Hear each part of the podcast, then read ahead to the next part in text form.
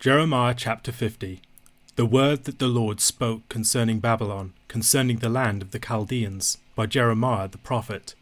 Declare among the nations and proclaim, set up a banner and proclaim, conceal it not and say, Babylon is taken, Bel is put to shame, Merodach is dismayed, her images are put to shame, her idols are dismayed.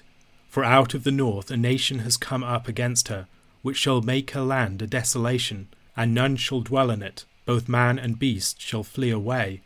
In those days and in that time, declares the Lord, the people of Israel and the people of Judah shall come together, weeping as they come, and they shall seek the Lord their God. They shall ask the way to Zion with faces turned toward it, saying, Come, let us join ourselves to the Lord in an everlasting covenant that will never be forgotten. My people have been lost sheep, their shepherds have led them astray, turning them away on the mountains. From mountain to hill they have gone, they have forgotten their fold. All who found them have devoured them, and their enemies have said, We are not guilty, for they have sinned against the Lord, their habitation of righteousness, the Lord, the hope of their fathers. Flee from the midst of Babylon, and go out of the land of the Chaldeans, and be as male goats before the flock. For behold, I am stirring up and bringing against Babylon a gathering of great nations from the north country and they shall array themselves against her. From there she shall be taken. Their arrows are like a skilled warrior who does not return empty handed. Chaldea shall be plundered. All who plunder her shall be sated, declares the Lord. Though you rejoice, though you exult, O plunderers of my heritage, though you frolic like a heifer in the pasture, and neigh like stallions, your mother shall be utterly shamed, and she who bore you shall be disgraced. Behold, she shall be the last of the nations, a wilderness, a dry land, and a desert. Because of the wrath of the Lord, she shall not be inhabited, but shall be an utter desolation. Every one who passes by Babylon shall be appalled, and hiss because of all her wounds. Set yourselves in array against Babylon all around, all you who bend the bow. Shoot at her, spare no arrows, for she has sinned against the Lord. Raise a shout against her all around. She has surrendered, her bulwarks have fallen, her walls are thrown down. For this is the vengeance of the Lord. Take vengeance on her. Do to her as she has done. Cut off from Babylon the sower, and the one who handles the sickle in time of harvest. Because of the sword of the oppressor, every one shall turn to his own people, and every one shall flee to his own land. Israel is a hunted sheep, driven away by lions. First the king of Assyria devoured him, and now at last Nebuchadnezzar king of Babylon has gnawed his bones. Therefore thus says the Lord of hosts, the God of Israel, Behold, I am bringing punishment on the king of Babylon and his land, as I punished the king of Assyria. I will restore Israel to his pasture, and he shall feed on Carmel and in Bashan, and his desire shall be satisfied on the hills of Ephraim and in Gilead. In those days and in that time, declares the Lord, iniquity shall be sought in Israel, and there shall be none, and sin in Judah, and none shall be found, for I will pardon those whom I leave as a remnant. Go up against the land of Merathaim, and against the inhabitants of Pekod. Kill and devote them to destruction, declares the Lord, and do all that I have commanded you. The noise of battle is in the land, and great destruction. How the hammer of the whole earth is cut down and broken. How Babylon has become a horror among the nations. I set a snare for you, and you were taken, O Babylon and you did not know it. You were found and caught because you opposed the Lord. The Lord has opened his armory and brought out the weapons of his wrath. For the Lord of hosts has a work to do in the land of the Chaldeans. Come against her from every quarter, open her granaries, pile her up like heaps of grain, and devote her to destruction. Let nothing be left of her. Kill all her bulls, let them go down to the slaughter. Woe to them, for their day has come, the time of their punishment a voice. They flee and escape from the land of Babylon to declare in Zion the vengeance of the Lord our God, vengeance for his temple. Summon archers against Babylon, all those who bend the bow. Encamp around her, let no one escape. Repay her according to her deeds. Do to her according to all that she has done. For she has proudly defied the Lord, the Holy One of Israel. Therefore her young men shall fall in her squares, and all her soldiers shall be destroyed on that day declares the Lord. Behold, I am against you, O proud one, declares the Lord God of hosts, for your day has come, the time when I will punish you. The proud one shall stumble and fall, with none to raise him up. And I will kindle a fire in his cities, and it will devour all that is around him. Thus says the Lord of hosts The people of Israel are oppressed, and the people of Judah with them. All who took them captive have held them fast, they refuse to let them go. Their Redeemer is strong, the Lord of hosts is his name. He will surely plead their cause, that he may give rest to the earth, but unrest to the inhabitants of Babylon. A sword against the Chaldeans, declares the Lord, and against the inhabitants of Babylon, and against her officials and her wise men, a sword against the diviners, that they may become fools, a sword against her warriors, that they may be destroyed, a sword against her horses, and against her chariots, and against all the foreign troops in her midst, that they may become women, a sword against all her treasures, that they may be plundered, a drought against her waters, that they may be dried up. For it is a land of images, and they are mad over idols. Therefore wild beasts shall dwell with hyenas in Babylon, and ostriches shall dwell in her. She shall never again have people, nor be inhabited for all generations. As when God overthrew Sodom and Gomorrah and their neighbouring cities, declares the Lord, so no man shall dwell there, and no son of man shall sojourn in her. Behold, a people comes from the north, a mighty nation and many kings are stirring from the farthest parts of the earth. They lay hold of bow and spear, they are cruel and have no mercy. The sound of them is like the roaring of the sea. They ride on horses, arrayed as a man for battle, against you, O daughter of Babylon.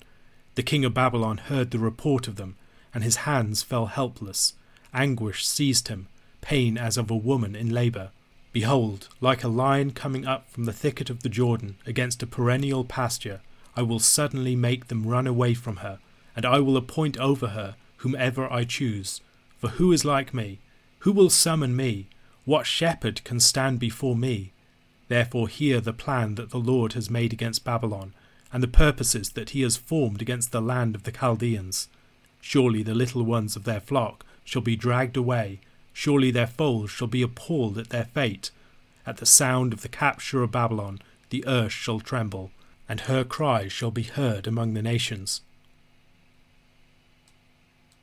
Throughout, the book of Jeremiah has told of the coming disaster from the north, a disaster that, after 605 BC and the victory of Nebuchadnezzar over the Egyptians at Carchemish, comes into clearer focus as that of Babylon.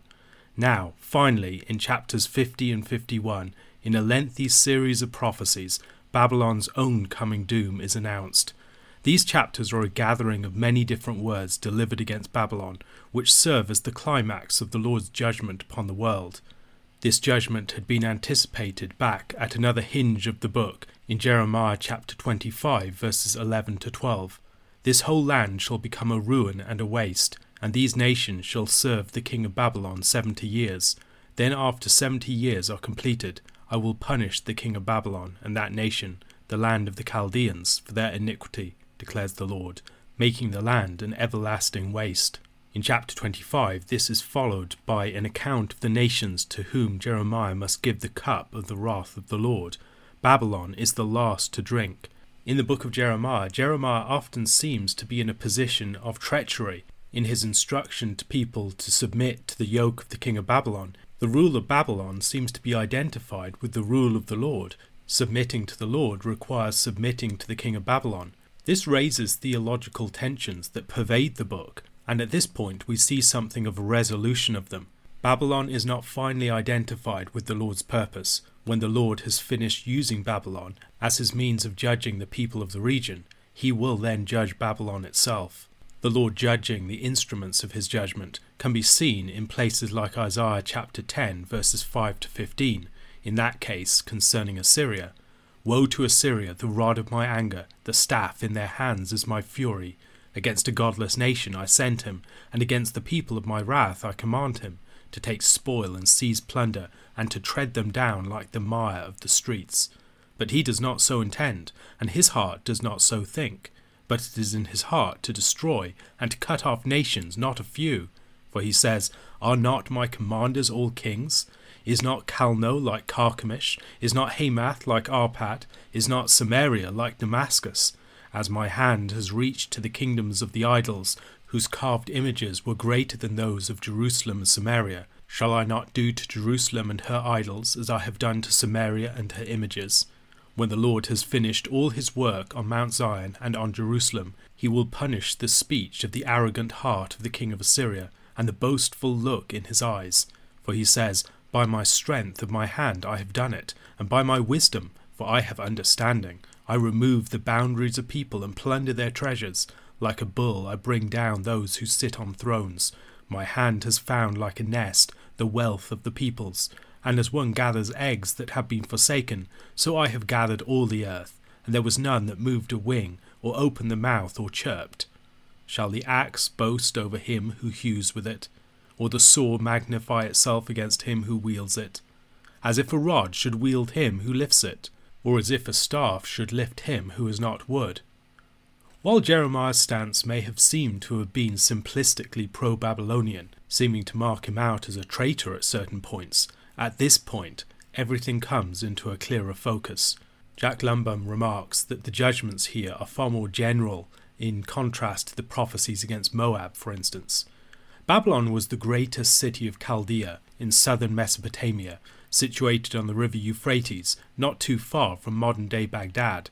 Babylonia named the region around the Tigris and Euphrates from Babylon in the north down to the Persian Gulf in the south.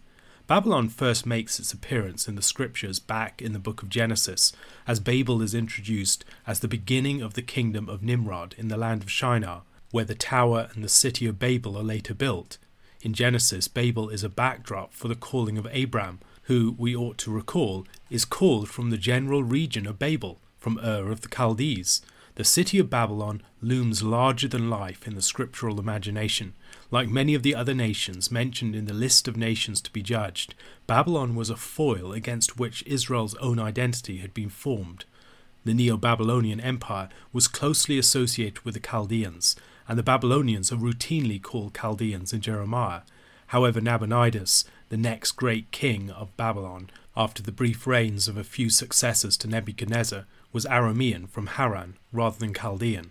Babylon was invaded by Cyrus the Great in 539 BC, who ruled over the Persian Achaemenid Empire. This would lead to the end of exile for Jerusalem.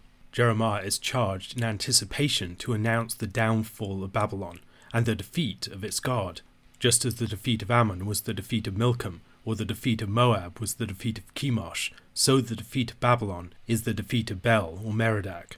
Bel and Merodach are the same god, Bel was the chief of the Babylonian pantheon, another form of the name Baal, and a way of referring to the god Enlil. Merodach is a form of the term Marduk, a deity famous for his victory over Tiamat in Babylonian creation mythology. In the Enuma Elish, Marduk kills Tiamat, a symbol of the primeval chaos waters, and forms the heaven and the earth from her divided body. However, now the great god Marduk is put to shame. His land is being despoiled and made desolate. To this point in the book of Jeremiah, we have been told again and again of an enemy coming from the north, and now the enemy that comes from the north, Babylon, faces its own enemy from the north. A nation will come upon her from her north. What it has done to others, others will do to it. And as Babylon is brought down, the flock of Judah and Israel will be restored. The Lord describes the condition of his people their shepherds had failed them, the kings and the priests had not led them as they ought to have done, and as a result the people had been scattered, their fold had been destroyed, and they had been sent abroad to all different mountains and hills. They had been devoured by wild beasts and enemies. However, the Lord, as the true shepherd of his people, is going to gather them again. Here we should recall the prophecy of Jeremiah chapter 23, verses 1 to 4. Woe to the shepherds who destroy and scatter the sheep of my pasture, declares the Lord. Therefore, thus says the Lord, the God of Israel, concerning the shepherds who care for my people You have scattered my flock, and have driven them away, and you have not attended to them. Behold, I will attend to you for your evil deeds, declares the Lord. Then I will gather the remnant of my flock out of all the countries where I have driven them, and I will bring them back to their fold, and they shall be fruitful and multiply. I will set shepherds over them who will care for them, and they shall fear no more, nor be dismayed, neither shall any be missing, declares the Lord. As the Babylonians and others have despoiled and destroyed and devoured the flock of the Lord, they have thought themselves innocent on account of the people's sin. The Babylonians seem to have some sense of the theology of Judah and the way in which they are being judged for their sin. We see this in Jeremiah chapter 40, verse 2 to 3. The captain of the guard took Jeremiah and said to him, The Lord your God pronounced this disaster against this place. The Lord has brought it about, and has done as he said. Because you sinned against the Lord, and did not obey his voice, this thing has come upon you. However, these devourers of the flock will be held accountable. The Lord instructs the remnant of his flock to flee from the midst of Babylon and out of the land of the Chaldeans. For a scattered flock, they will need new leaders. The Lord here speaks of male goats before the flock, new leaders who will arise from the midst of the Jewish community in exile and lead them back to the land. For Babylon and the Chaldeans, however, their future involves becoming a prey of other nations. Just as they have preyed upon Judah, so they will be made the prey of other peoples. The plundering nation of Babylon is compared to a frolicking heifer or a lusty stallion. These are animals defined by their power and their desire. In the same way, Babylon has been defined by its might and its proud sense of a lack of any limitations upon its desires. However, this fertile and prosperous and powerful land will soon be put to shame and made desolate and waste. The Lord will strip her of her inhabitants and make her an object of scorn among the nations. Once again, we have a passage in which the Lord summons people to battle. This time, though, it's not the Babylonians, it's the enemies of the Babylonians, who are called to come upon her and utterly destroy her. Whereas earlier Judah was described as a flock that had been failed by its shepherds and led astray and scattered and then devoured by wild beasts, in verses 17 to 20 the imagery changes somewhat. Israel is a hunted sheep, and rather than focus upon the failure of the shepherds, the focus is upon the external threat of the lions. These lions are the great imperial powers that have dominated the region over the last 200 years the Neo Assyrian Empire and then the Neo Babylonian Empire. The Neo Assyrian Empire under Tiglath-Pileser III had removed much of the northern kingdom of Israel, especially the two and a half tribes in the region of Transjordan, after they were appealed to by Ahaz of Judah against Pekah the son of Remaliah. Around 720 BC, Sargon II finished the job, destroying Samaria and wiping out the northern kingdom, deporting much of its population.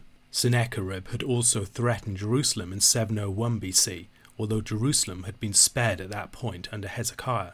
Although Judah had escaped the Assyrians, they had not escaped the Babylonians. Nebuchadnezzar had come upon them in 597 BC, in 586 BC, and then had deported even further remnants in 582 BC.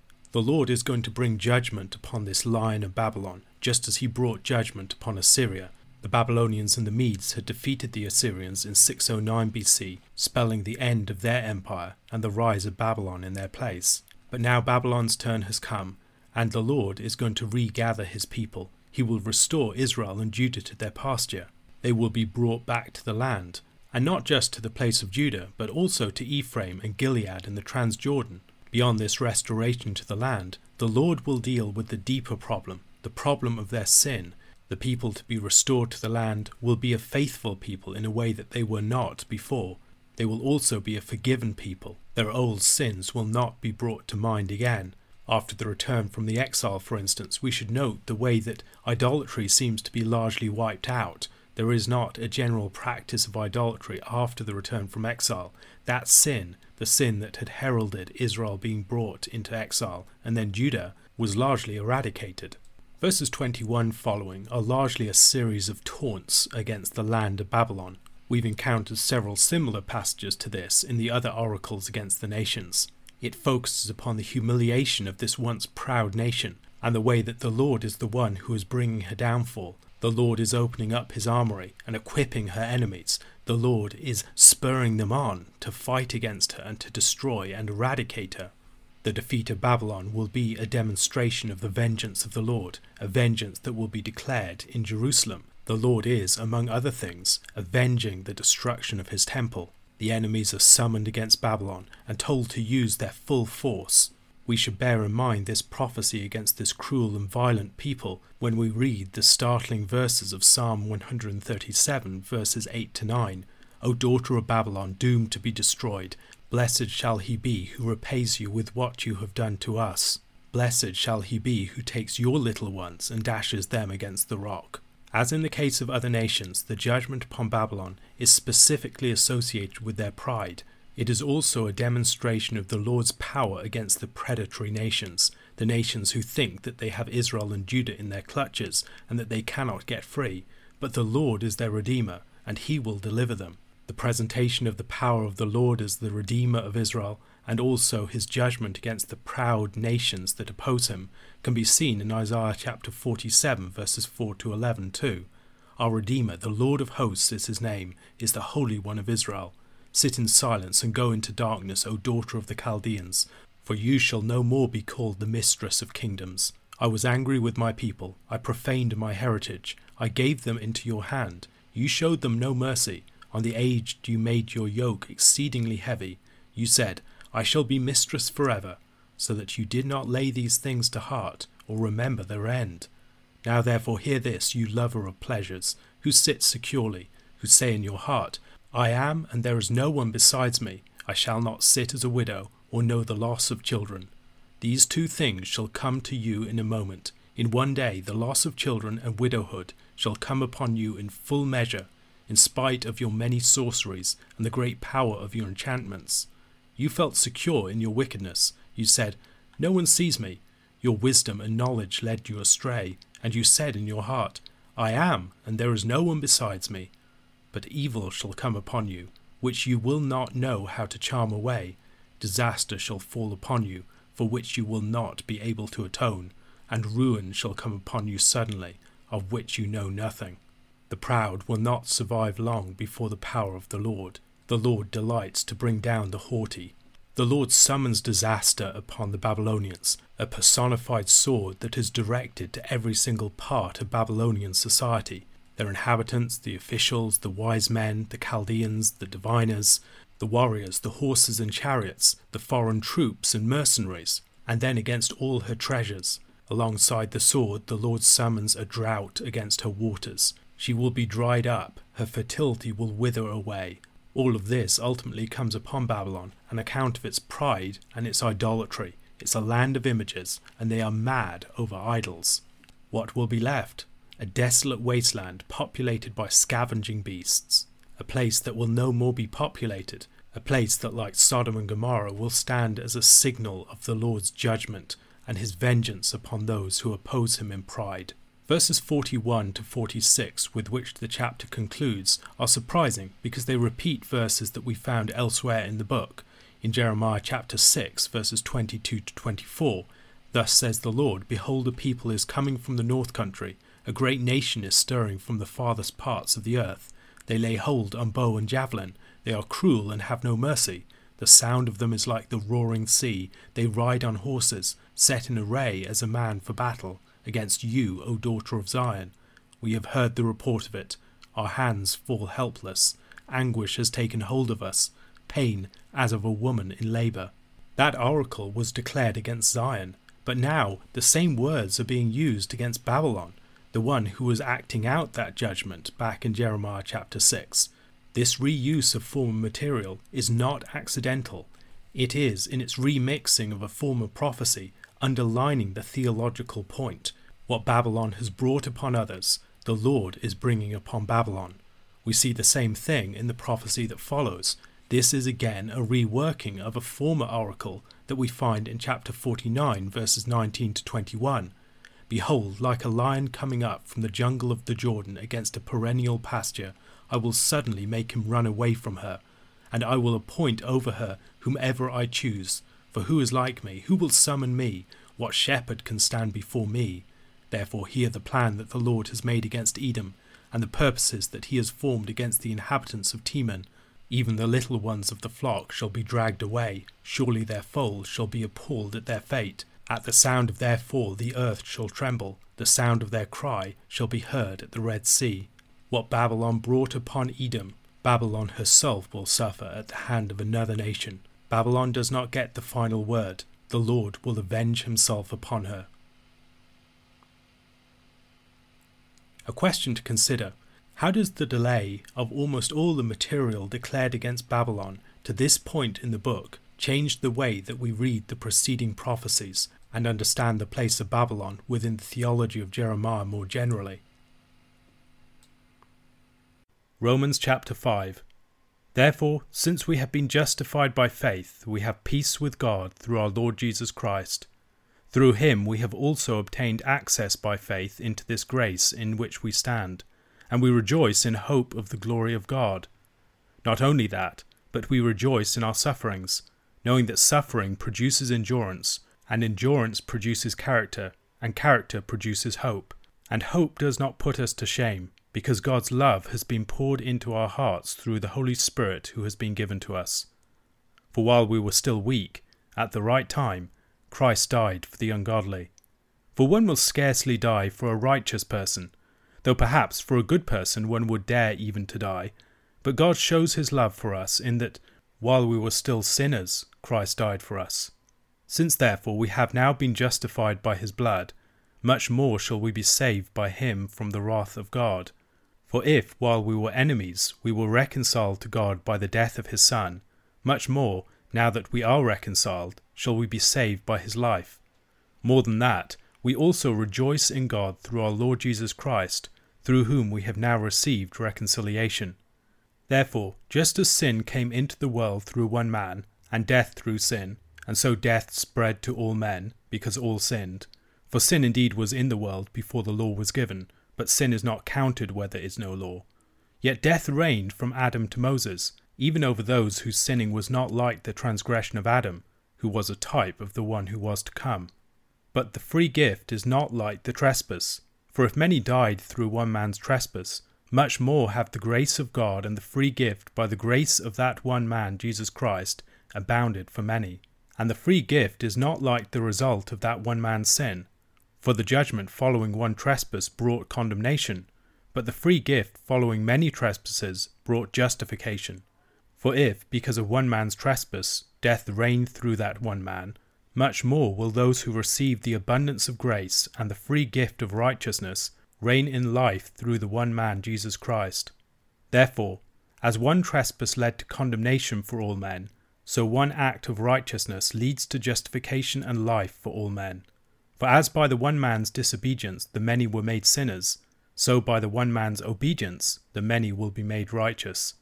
Now the law came in to increase the trespass, but where sin increased, grace abounded all the more, so that, as sin reigned in death, grace also might reign through righteousness, leading to eternal life through Jesus Christ our Lord.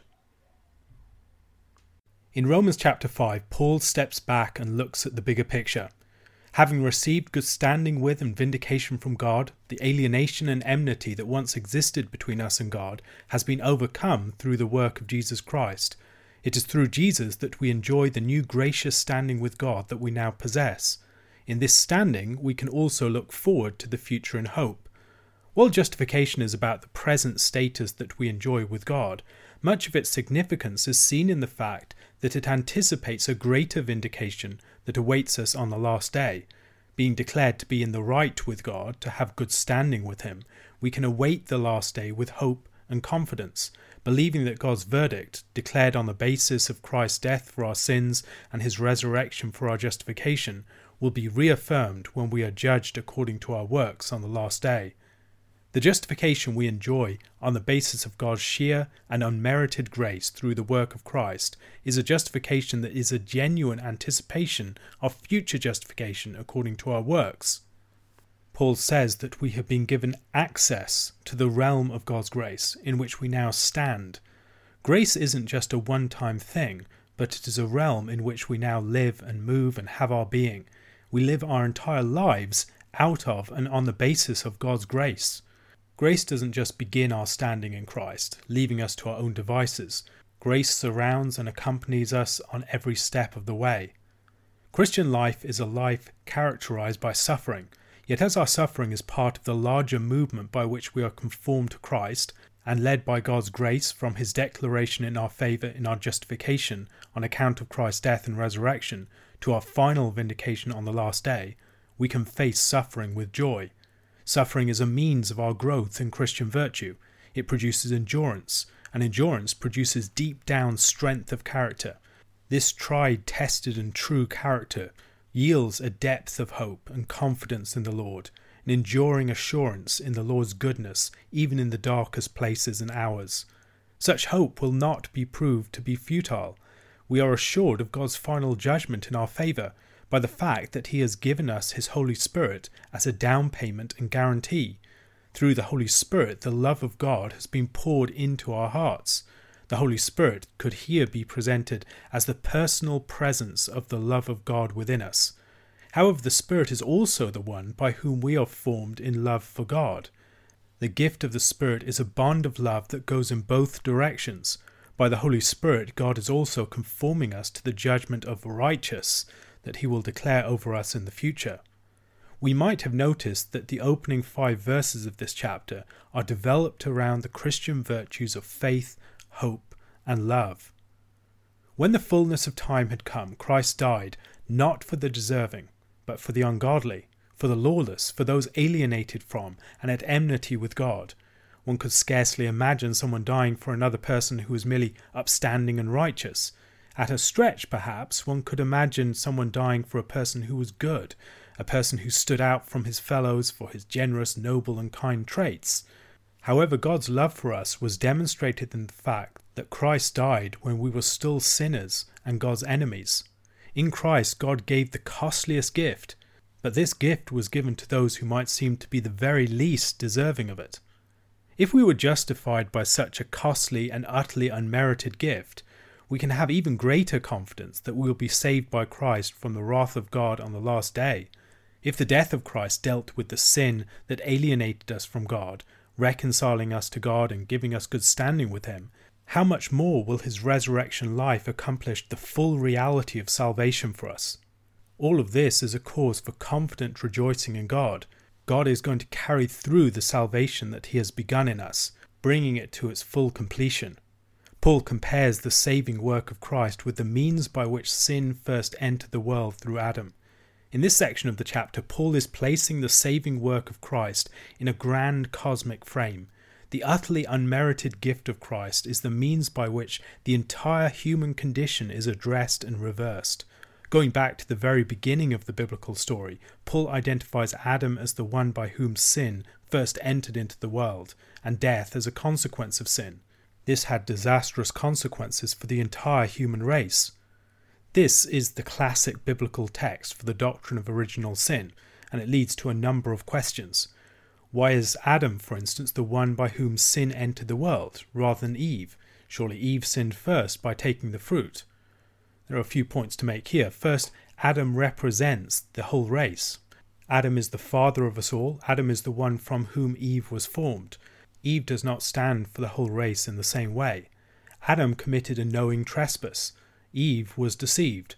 Adam was given the law concerning the tree directly, whereas Eve received it second hand, and the serpent played off her knowledge that she had first hand against the knowledge that she received second hand.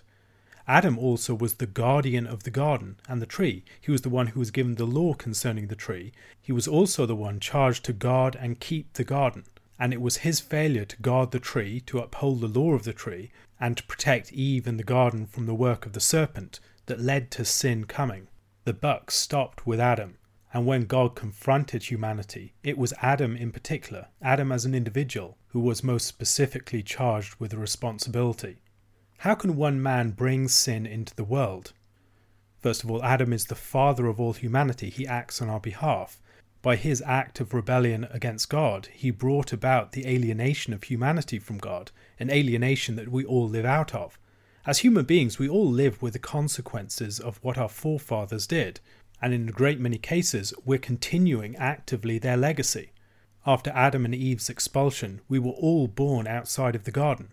However, this alienation is not something merely imposed upon us from without, it's written into the very logic of our existence in the flesh.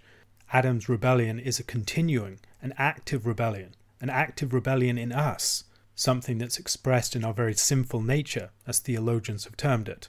Adam started the story, but we are all continuing it. His first great sin and our continuing sins are all part of a sinful reality, all part of a single rebellion, like father, like sons and daughters.